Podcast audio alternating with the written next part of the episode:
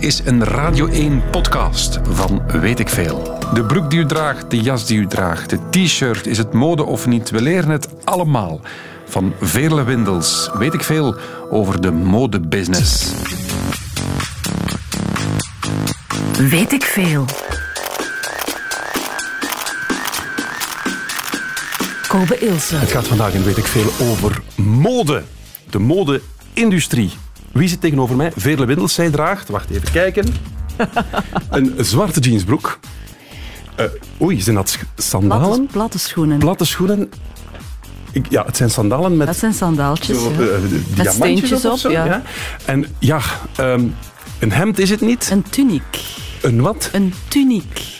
Beschrijf dat eens voor de mensen thuis. Dat is een, een, lang, een lange blouse. Een lange blouse. Ja. En het heeft een print, witte strepen, ja. wat zwart en militair groene vlekken. Ja. Het is mooi. Kaki. Kaki, en kaki ja. ja. En u draagt ook nog een halsketting met een, een soort libelle aan. Ja, dat is het. Is dat een geluksbrenger? Een beetje wel, ja. Is het waar? Ja. Het gaat vandaag, beste Veerle, over de mode-industrie. We zijn een programma voor beginners, dus laat ons ervan uitgaan dat ik een modelijn wil starten. Kunnen we daarbij beginnen? Ja. Oké, okay. dan gaan we dat doen. Zo dadelijk. Fijn dat u luistert. Zeer welkom bij Weet ik Veel. Vandaag dus over de mode. Radio 1. Weet ik veel.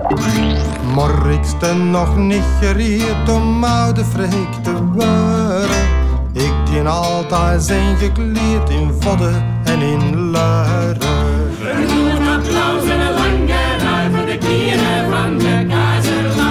Weet ik veel. Weet ik veel over mode vandaag met Veerle Wendels, modejournaliste. Laat ons beginnen bij het begin. Wat is mode? Ha, dat is een zeer goede vraag. Eigenlijk alles wat we aantrekken. Alles? Ja. Wie bepaalt dan wat mooi is? Ja, jijzelf, ikzelf, wij allemaal, met z'n allen. En toch zijn er een paar dingen die we allemaal fundamenteel lelijk vinden. Ja, witte sokken in sandalen kunnen niet natuurlijk. Maar wie zegt dat dan? Ja, dat is een goeie. Uh, ja, heel veel vrouwen tegen een man, denk ik. En heel veel vrouwen zeggen het niet, maar denken het wel. Als Ja. ze het zien. En het is een afknapper. Ja, hoe groeien die dingen? Dat is ook heel moeilijk te zeggen. Hè. Dat is cultureel bepaald. Ja. Ehm, ja, terwijl lelijke voeten ook lelijk zijn. Hè. Dus doe dan toch maar die sokken aan, denk ik soms. Voilà, soms bedek je toch beter. Ja, weet ik wel, ja. En mannen en sandalen, mag het niet Als je gaat trekken wel, hè. als je de Himalaya intrekt of, of gaat wandelen in de, in de Ardennen, dan kan het wat mij betreft wel hoor. Ik heb trouwens een groot probleem met zo die, die do's, do's en don'ts.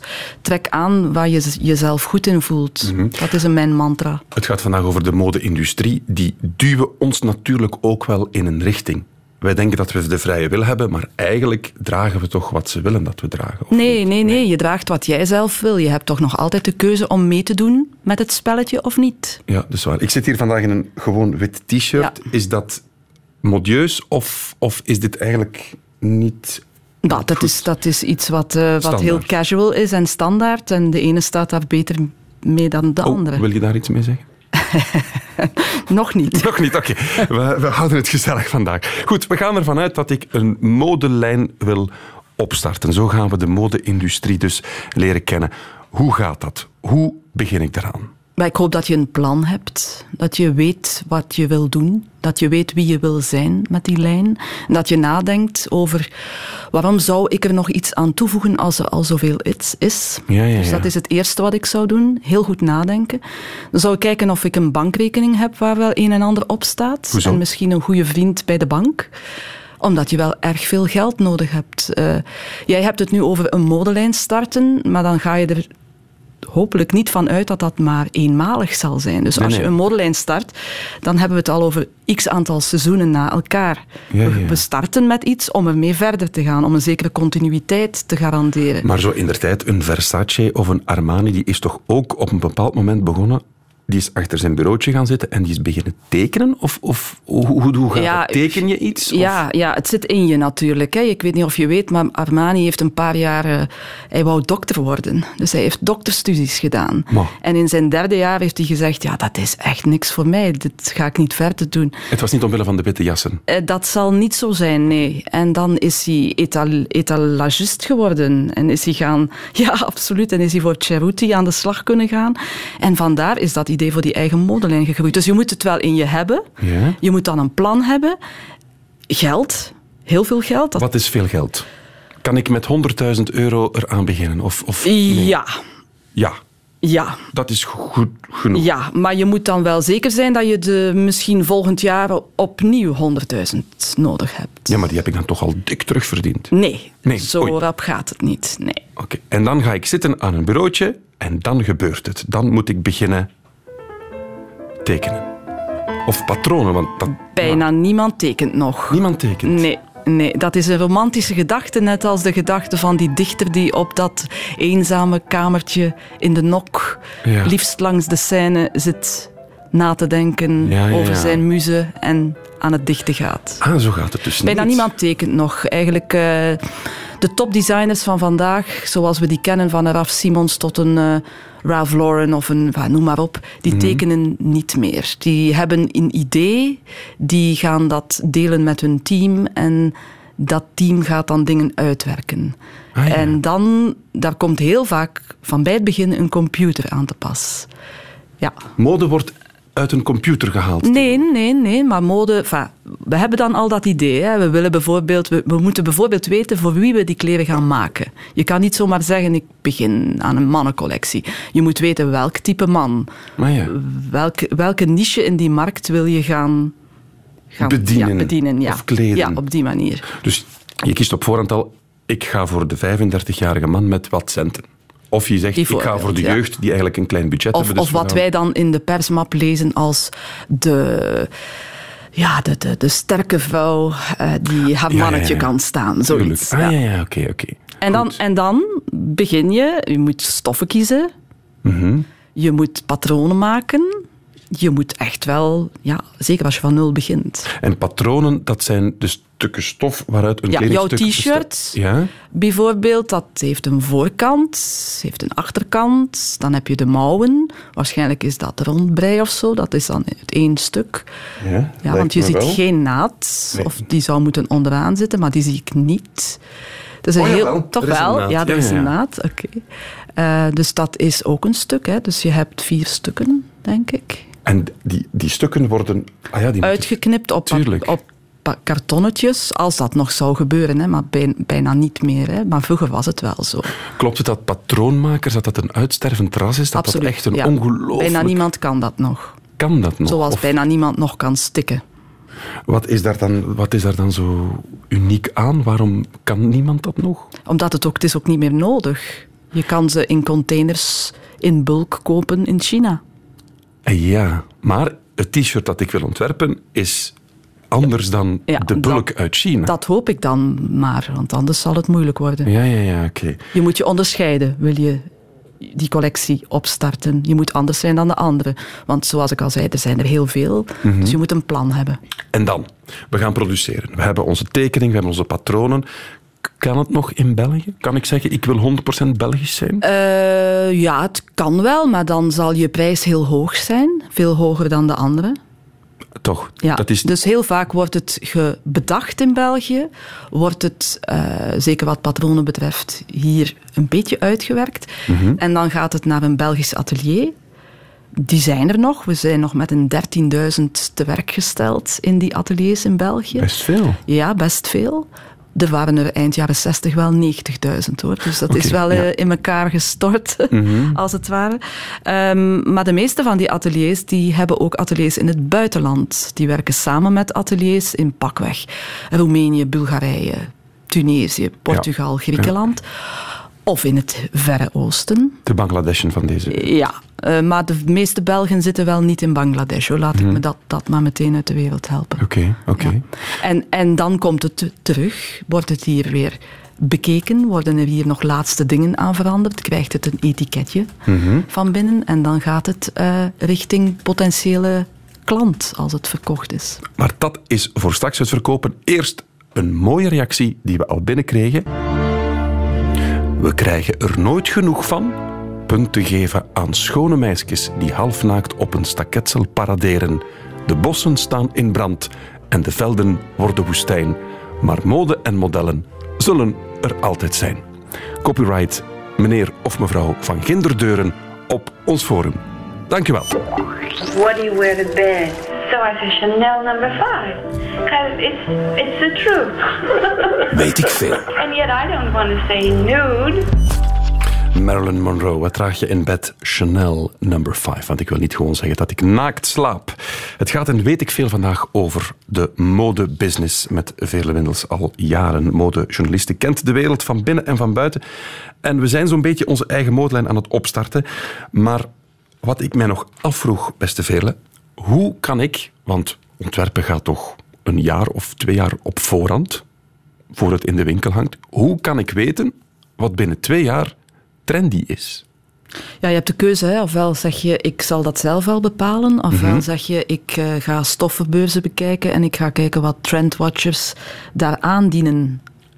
Ah ja, oké, zo. Dus, Dus je loopt een stoffenbeurs binnen en dan zie je eigenlijk heel snel wat de kleuren van het komende seizoen of de twee seizoenen later zullen zijn. Dan zie je meteen al- als het mosgroen is of fuchsia of Oeh, pink of ja, weet ik veel wat. eh, dus het zijn eigenlijk de, de, de, de stoffenmakers Ja. die de, de kleuren bepalen. Ja, ja, en ze spreken dat een beetje af. eh, Toch? Ja, ja, ja, toch wel een beetje. Eh, want je denkt soms, je denkt soms ja, zo'n ontwerper, weten die dat dan van elkaar? Ja. Zijn die elkaar aan het bellen? Zo van, ga jij voor zwart seizoen of eh, wordt het iets anders?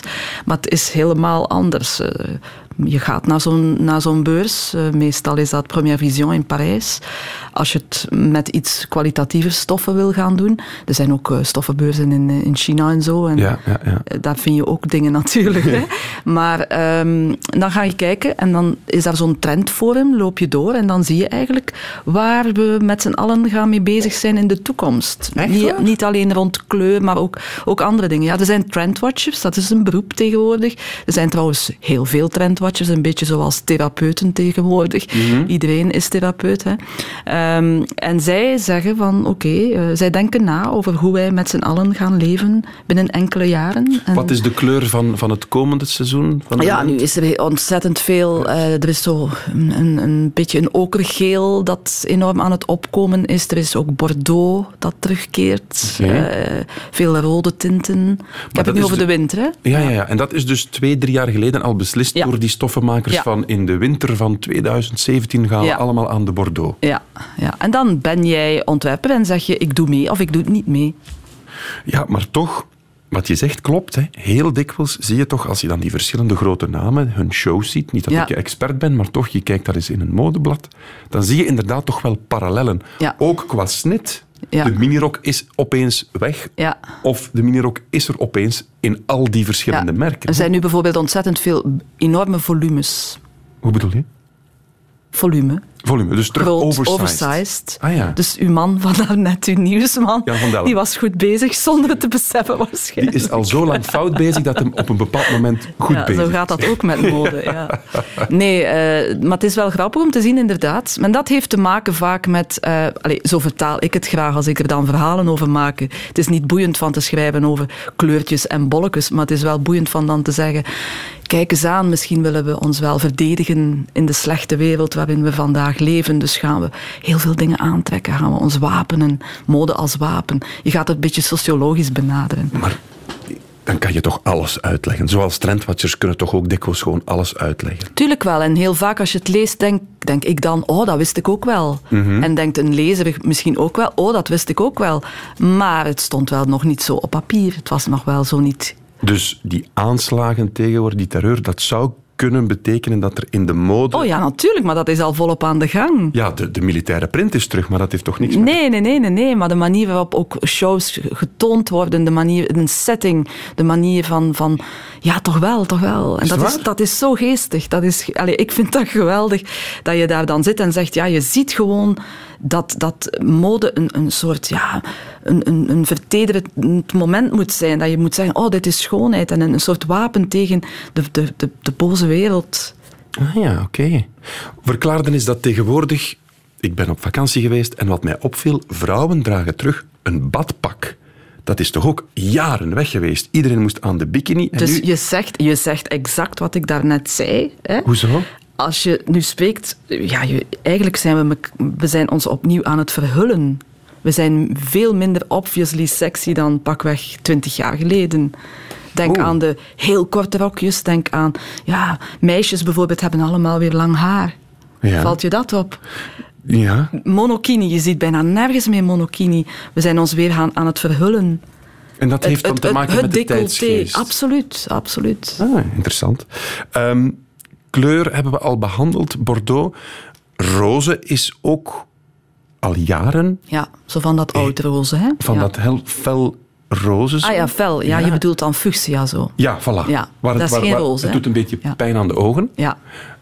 Hoe, hoe, hoe kan dat dan? Want ja, waar, waar past dat? Ik, ik Hetzelfde met denken- goud of zilver. Dat is nu ook enorm in de mode. Ja, Maar wie bepaalt dat dan? Want dat zit Wel zo'n trendwatcher die zegt... Van, die, die, ja, ze spreken dat ook samen af. Hè. Ze zitten, er is zoiets als een Eurocolor. En dat is een groepering. En ze komen samen en ze zeggen... Oké, we gaan... Ja, zo is het. We gaan lijstjes maken. Wat vind jij? Wat, wat denk jij aan? Mhm. En dat verkopen ze eigenlijk, die ideeën verkopen ze aan, aan de stoffenfabrikanten. En de grote designers, dat wil ik toch wel even zeggen, die ontwikkelen zelf hun stoffen samen met die fabrikanten. Dus bijvoorbeeld een Dries van Noten of een Versace, waar jij daar net al iets over zei, die gaan zelf eh, die kleuren en die prints gaan bepalen. Ja. Maar die kijken ook wel, zit dat fuchsia in de running of niet? Toch? Ja. Want ik kan me voorstellen, en Dries van Noten heeft toch de macht om zelf te bepalen wat Absoluut, is. ja, absoluut. Want ik wil het nog maar eens zeggen op de Belgische radio, hij is een absolute topper worldwide. Dries van Noten. En- Absoluut. En, Raf Simons Dus kennen we dat ook dat hij baron wordt, is niet meer dan normaal. Goed, bij deze is dat nog eens gezegd. En dan nog een laatste trend die, die, die je zelfs als consument heel erg voelt, is het ecologische. Ja. Ook een tijdsgeestfenomeen, neem ik Ja, aan. Hè? duurzaamheid, Duurzaamheid. sustainability, dat is het codewoord nu. Dat heeft niks met kleur te maken, maar dan Nee. meer met hoe het geproduceerd wordt. Ja, niet alleen dat. Hè. Het is soms van upcycled katoen, het is soms van gerecycleerde materialen. Hè. Je kan in x aantal winkels al kleren gaan binnenbrengen die dan gerecycleerd worden. Dat is effectief zo. Heel veel merken zijn bezig met, eh, met hun code, hun, hun codes, hè, hun, hun interne waarden. Alleen is het zo dat het publiek dat niet altijd even leuk vindt of, of daar meer geld wil aan Voilà. besteden. Want Ja. hm, ja, dat kost, hè. Dat kost geld, dat kost meer. Ja. Goed. Wat hebben we al geleerd voorlopig? Ik wil een modelijn beginnen, dus ik moet twee jaar op voorhand naar een stoffenbeurs gaan. Want die weten dan al wat binnen of over twee jaar de kleuren en de trends zijn. Ik heb mijn patronen en zo moet ik doen. Hebben we al geleerd, komt uit de computer, dus dan moet ik niet meer tekenen. En dan moet dat allemaal nog verkocht worden, tot in de winkel geraken. En daar gaat het dan straks over. Het is veel werk, zeg mode. Ja, zeg, en dat, dat daarnet van dat patroon, je moet het wel zelf erin steken. Hè? Dat zit niet in de Ah computer. ja, nee, dat moeten we nog wel digitaal tekenen dan. Tenzij het copy-paste van een bestaand patroon. Dat wordt ook meer en meer gedaan. Dat is waar, maar dat mag niet. Mode, uw naam is vrouw. Maar wij waren deze week even anders en gingen naar de herenmode kijken. Het Mao-jasje, of voor andersdenkenden, de soldatenjas uit de Amerikaanse burgeroorlog, is hevig in. Weet ik veel. Wie zich nat kan laten regenen in een coat à la James Bond-stijl of in blow-up snit, is zeker helemaal in. Lang leven het VRT-archief werkelijk. Over alles bestaan er leuke fragmenten. Ehm Vele Windels, modejournalisten. We zijn dus klaar met onze collectie. Die is in dozen vanuit het buitenland gekomen. Nu moeten we dat natuurlijk verkopen. Maar meestal hebben we ze dan al verkocht. Hè? Dan is het al verkocht. Ja, eigenlijk wel. Je gaat produceren wat je op je bestelbonnen hebt staan. Dus winkels gaan blind bestellen. Nee, helemaal niet. Er is... Ah ja, die stap hebben we dan overgeslagen. nee, nee, je maakt een sample-collectie. Je maakt eigenlijk een, een... Je maakt die collectie Ah, van ja, x aantal stuks. Die kan je op een rek hangen. Ja. En daarmee ga je de boer op, bij wijze van Ah, ja, spreken. Ofwel ga je dat, dat gebeurt vaak bij een jonge ontwerper, ga je gewoon winkels binnen en stel je jezelf voor en toon je je spullen. Of je gaat naar Parijs of Londen of Milaan of New York naar de Fashion Week. Mhm. Je huurt daar een hotelkamer en je toont je, je collectie. Of je organiseert een show en je ja, doet dan- daar dingen mee, maar daar heb je ook weer 100.000 euro nodig. Ja, Dus, ja. ja. Ah, dus in die, in die fashion weeks in New York of Parijs, er zijn ook kleine ontwerpers die daar een hotelkamer dat zijn, huren. Dat en... zijn de leukste, ja. Ah, oké, dat wist Ah, ik niet. Ja, ja, ja, ja, ja, je hebt de grote namen, maar je hebt altijd, zeker in Parijs en in Londen, heb je... eh, ja, ont- ontzettend veel nieuwe namen waar ik in ieder geval altijd naar op zoek ga. Ja, ja, ja. Aan wie verkoop ik? Is het, zijn dat dan, of waar ga ik verkopen? Want ik- mijn eigen winkel kan ik nog niet onmiddellijk opstarten. Nee, dat, is ook een niet- flagship store? Ja, een flagship store waar je dan jou- jouw wereld kan tonen zoals je die echt in gedachten hebt. Maar dat is hè. nog niet haalbaar. Dat is, eh, behalve als je een trust fund hebt of zo. Ja, ergens, ja, ja, ja. Maar, maar waar kan ik mijn spullen kwijt? Ik kan Je toch gaat- moeilijk naar een Zara stappen en zeggen, wil je Ja, maar mijn- Sarah niet natuurlijk, Nee, want dat voilà. zal je niet willen doen. Als jij die designer bent, ga je misschien wel voor een ander segment gaan dan Sarah. Waar kan ik dan terecht? Wie koopt Je- mijn, mijn Ja, mijn je spullen? moet, je moet daar vooraf ook aan denken. Je moet eigenlijk een soort lijst maken met potentiële winkels, potentiële afnemers in jouw niche, in op jouw niveau. En je moet die benaderen. Dus op voorhand, jij weet, die modeweek is dan, in september of in februari. Ik ga nu een lijst maken en die mensen aanschrijven. Een kaart sturen, een e-mail sturen. Mhm. En zeggen van, kijk, ik maak een nieuwe collectie, ik heb een nieuwe collectie. Wil je komen kijken? Los van En dan hoop je dat ze komen kijken. Als ze komen kijken, kunnen ze bestellen. Maar meestal wachten ze twee, drie seizoenen om te zien of jij verder doet. Ah, Ze gaan niet zomaar een eerste keer al kopen. Te zijn dat, dat jij hen kan overdonderen met je ongelooflijke ontwerpen. Maar dan kan ik ze misschien wel overtuigen met het feit dat grote sterren mijn, mijn kleren dragen. Want daar draait het tegenwoordig om. Hè. Als ik een- Instagram Ja. open, open, dan zie ik daar hashtags dit en hashtags dat. En Ja. Daar hoort de promotie is even belangrijk dan het ontwerp, heb ik de indruk. Ja, dat is het grote probleem van jonge designers vaak, dat die collectie, dat daar zoveel tijd in kruipt, dat als het dan nog moet gaan gebeuren, de verkoop en alles wat daar rondhangt, dat ze daar dan geen centen meer voor hebben of geen tijd meer, dat het dan een beetje te laat is ook. Stel dat jij Gigi Hadid kunt overtuigen. Gigi Hadid is een, is een, eh, ja, een celebrity en in de mode een onvoorstelbare naam. Als zij plots je ding draagt en daar iets op Instagram of Facebook of, of Snapchat eh, iets mee doet, ja, dan is je broodje wel gebakken. Dan is het kassa. Ja, Dat is anders dan vroeger. Want vroeger denk ik, wou, wou ik in de Vogue belanden of in Ja. L of, of in de standaardmagazine. Ja, nu is het, wel, ik moet op Instagram belanden bij, bij de influencers. Ja ik, heb zo recent, ik heb zo recent een, eh, een juwelenontwerpster geïnterviewd en die had eh, een paar dingen toegestuurd naar dat soort vrouwen in Amerika, was het Mhm. in dat geval. En ja, dan wil je niet weten wat daarmee gebeurt. Dan had hij ja, honderden van die juwelen moeten maken. De weken nadien, omdat dus die ene influencer dat op haar Instagram gezet had. En meteen had zij reacties en bestellingen. En wat is, wat is de definitie van een influencer precies? Ehm, off the record of on the record? Off the record. Kom, het is onder ons, niemand luistert mee. Ach ja, nee, je hebt van soorten natuurlijk, hè, maar je hebt eh, mensen toch met, met een beetje verstand en eh, die kunnen wel een trend zetten. Dat zijn mensen die dingen waar zij van houden, want zo is het gestart. Hè. Kijk naar mij, ik zit niet in de mode, ik ben een gewoon eh, geïnteresseerde persoon. Ik ben met stijl bezig, met schoonheid. Ik mix mijn kleren, ik haal ze in het leger des heils, maar evengoed in Zara en misschien ook wel eens in een tweedehandswinkel een stukje Armani of een stukje Ralph Lauren. En Ik begin te zo combineren. begon het. Ik Zo begon het. Ja, ja. En nu worden ze betaald om de dingen aan te trekken en te combineren. En loopt het, ja, wat mij betreft, wel fout dan. Hè? Maar goed, voor de business is dat, is dat misschien wel ehm, ja, de, de manier waarop het nu gaat. Dus dat gaat over jonge meisjes of ja, vrouwen jonge of niet zo jonge meisjes en mannen. En mannen, Oké. ja. Eh, die, die duizenden volgers hebben op Instagram of nee, nee, duizenden niet. Miljoenen. Miljoenen. Miljoenen. Oei, er is nog wat werk dan. Miljoenen volgers hebben. Ja. En die worden dan betaald om bepaalde kleren aan te doen. En zo wordt Ja. het merk bekend Ja, tegenwoordig. ja, ja. Dus bijvoorbeeld, eh, je, dat, dat gaat van, van wel, zo'n juweel van daarnet, wat ik al zei, tot eh, een parfum op je Instagram zetten, tot schoenen, tot je kleerkast, tot, eh, ja, weet ik veel, bepaalde make-up, een kapper die je promoot. en het is wel grappig, want die influencers staan dan tijdens de Fashion Weeks zo lang mogelijk voor de deur als kan. Dan worden ze gefotografeerd. Eh, Dus ik ga binnen op zoek naar mijn zitje. In de hoop dat ik een zitje heb trouwens. En zij blijven zo lang mogelijk buiten staan of steken recht staan, zodanig dat ze veel meer opvallen. Zij hebben ook bijna ieder uur iets anders aan. Dus zij hebben een auto vaak, die hen van de ene plek naar de andere brengt. En in die auto snel. verkleden ze zich. Dus het is soms een beetje gek, want dan zie je ze om 9.30 uur met stiletto's aan van dit merk en om half elf met eh platte sandalen van een ander merk. Oké. Wie moet ik hebben? Gigi Hadid? zei je? Gigi Hadid is een heel goed voor- voorbeeld. Ja, de, een van de grootste is natuurlijk Kim Kardashian. Oké.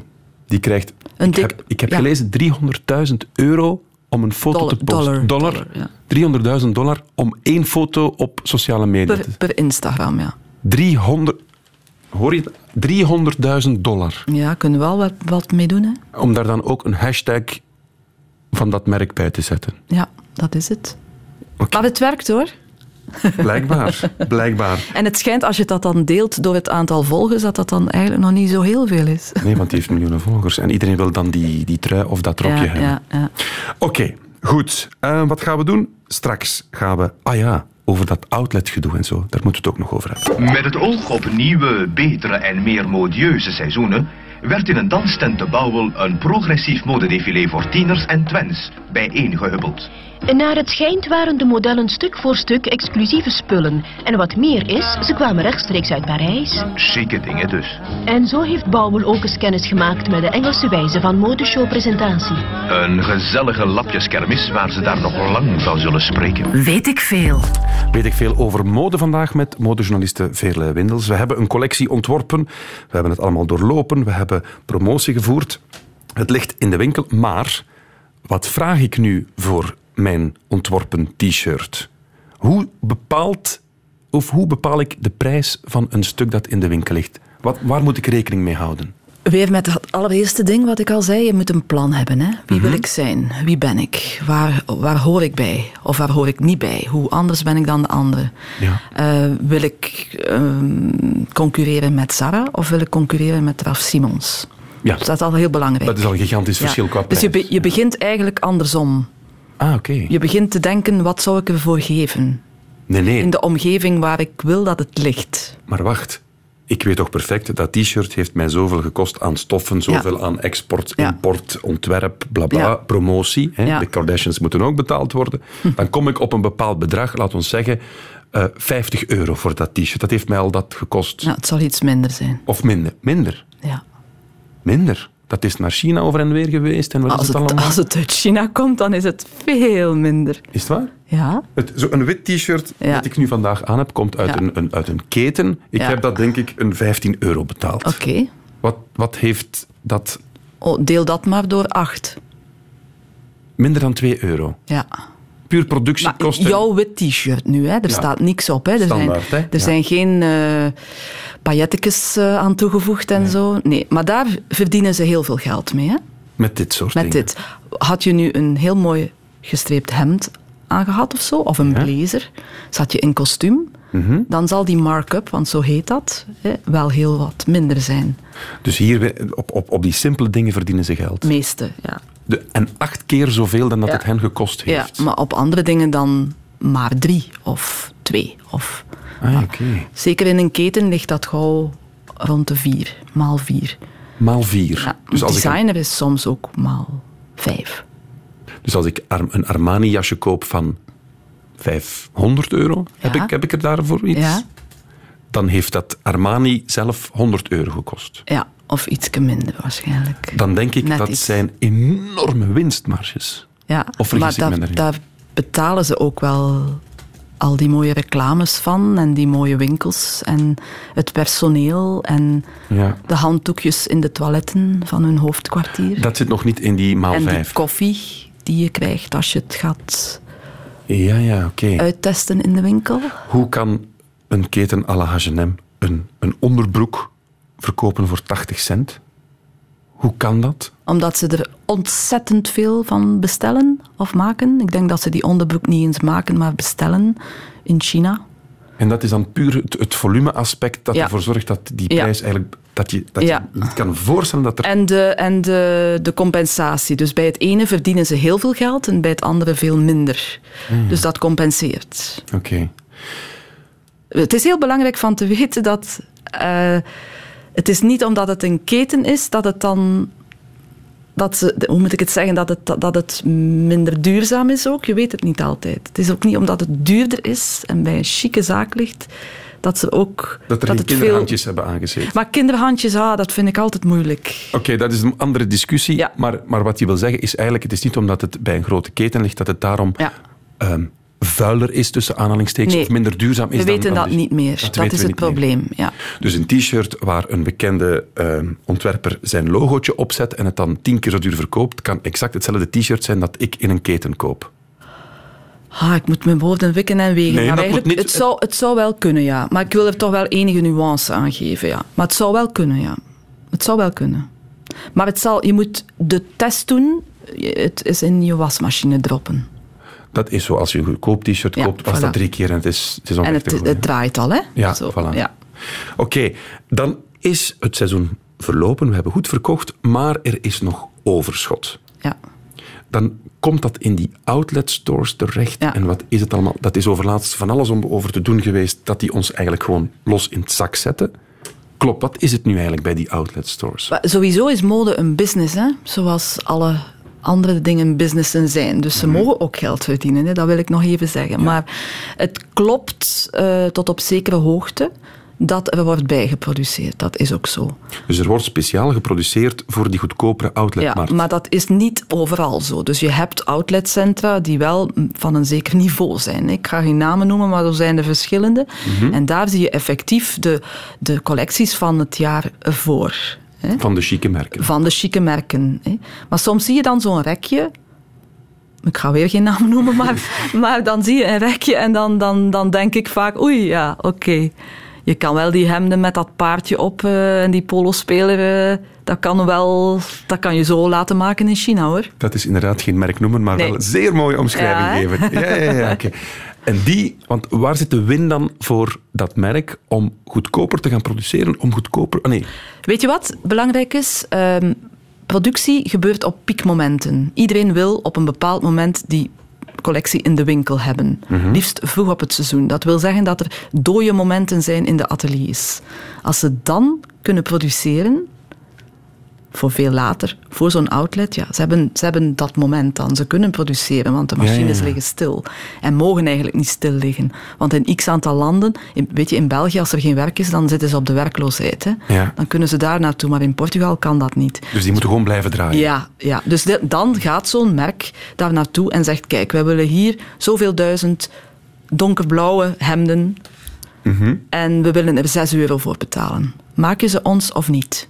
En dan is het aan, die, aan dat atelier om al dan niet te doen. Te beslissen ofwel ga ik Ja. dicht voor een paar Ja, maanden, ofwel mag ik ze. Maar nogmaals, jij als klant, ja, eh, vind je het leuk, dat hemd? Koop het dan. Vind je het niet leuk? Vind je het te duur? ja, maar ik wil, So het, it, hè? ik wil het gerust kopen, maar het moet wel een faire prijs zijn natuurlijk. Tuurlijk wel. Is, is, heeft je sla een verre prijs? En je auto?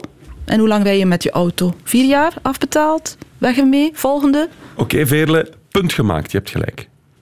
Oei, mijn computer gaat hier. Ja. Ehm, stokverkoop, is dat hetzelfde als outlet? Want ook dat bestaat, hè, zo een, een Mm. Ja, ja, ja. circuit van Ja. de stokverkopen. Ja, en Wat- zeker wat- in Antwerpen is dat iets ongelooflijks geworden. Hè? Ja, wat is dat dan weer? Stokverkoop is gewoon eh, kleine, kleine ja, hoe moet ik het zeggen, overblijfsels van de voorbije collecties. En ook stoffen trouwens, heel interessant vaak.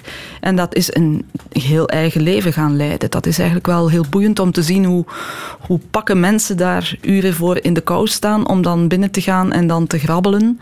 Eh, dat zijn oude collectiestukken. Die, ook nog, de solde niet overleefd hebben dan. voilà, die, die, die blijven liggen zijn. En, ah ja, maar dat is toch de overschot van de overschot, want de solden worden toch de overschot. Ja, maar schone dingen blijven schone dingen. Hè. Ja, ja, wacht eens. Klopt het dat mensen uit Japan komen Ja. om in Antwerpen de stokverkoop van een Delvaux Ja. of... Dat, ja. dat is zo. ja. Delvaux is Brussel, maar Antwerpen ja, is ah, Van de Vorst, Dries, eh, Walter, noem maar op. Dus dat is een evenement, die stokverkoop. Ja, ja, maar ja, Antwerpse mode, Belgische mode is ook in Japan heel bekend. Hè? Oké. Wat gebeurt er dan als ik na de outlet en na die stok aan kortingen van 80% mijn grief nog niet heb kunnen slijten? Wat doen we er dan mee? Goh, in het geval van Chanel bijvoorbeeld, eh, die gaan het gewoon eh, in brand steken. Die steken hun eigen dingen in brand. Ja, omdat die niet willen dat er een tweede circuit is. een, een soort eh, nevencircuit. Wat blieft, dus die gaan het allemaal al die Ja, moeite dat, dat is mij ooit verteld. eh, als je die vraag stelt aan, aan, de, aan de baas fashion bij Chanel, zal hij het antwoord niet geven hoor. Maar dat is mij toch ooit verteld van, eh, door iemand die het kon weten. Dus dat, dat geloof ik dan ook wel. Men wil eigenlijk niet dat, eh, dat het in verkeerde handen terechtkomt en dan een tweede leven gaat leiden. Dat zou slecht zijn voor de, ja, voor, voor de zaak. Beetje pervers, hè? Kleden Totaal. produceren om ze dan gewoon een Maar zei ik dat het een mooie business was? Nee, dat heb je eigenlijk vandaag nog niet gezegd. Eh Veerle modejournaliste, om af te ronden deze weet ik veel over de mode. Is het eigenlijk nog de moeite om in de mode-industrie te stappen? Boert die goed? Ik zou zeggen, je moet altijd je droom volgen. Dus als je daar zin in hebt, moet je dat zeker doen. Het is Mhm. een business, eh, dat zei ik al. Dus eh, je moet goed omringd zijn. Als ontwerper heb je beter iemand naast je die de balans goed kan lezen. Maar als we zo globaal kijken, kopen we meer jeansbroeken dan vroeger? We kopen minder, ja. Minder. We gaan meer op café, meer op prijs. Nou, de cinema weet ik niet, maar Mhm. ja, we, we besteden iets minder, ja. En zie je dat zowel bij de luxe merken als bij de, de grote merken? Of, of is er toch nog, wordt er toch nog heel Goed- veel geld goedkoop, uitgegeven? goedkoop en heel duur doen het goed, redelijk goed. En de middenmoot gaat eruit.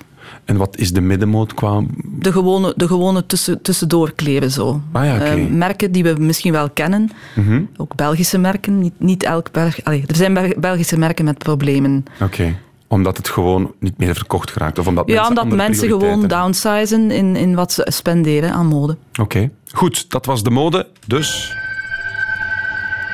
Weet ik veel. moet er gekwist worden ter afronding van dit zeer interessant uur over mode. Veerle, vertel. Welke vraag stel je aan de presentator? Hoeveel mensen werken er in de naaiateliers in België? Eh, ik dacht 13.000. Yay. Klopt het? Ja, ja, ja. Hopla. Tweede vraag. Wanneer begin je aan een collectie die je in 2020 op de markt wil brengen? Twee jaar op voorhand, dus dan moet ik me rappen, want dat zal 2018 zijn. Ja, ik, ik reken het goed, ja. Top. De laatste vraag. Wat is de gemiddelde productiekost van een eenvoudig wit t-shirt? Eh, geen 2 euro. Zoiets? Ja, dat is goed, hè? Top. Ja, hè? Drie op drie, we zijn goed bezig. Vele Windels, zeer bedankt. Radio 1. Weet ik veel? Dit is het einde van deze podcast van Weet ik Veel. Weet ik Veel is trouwens een programma van Radio 1. Op radio1.be vindt u nog veel meer.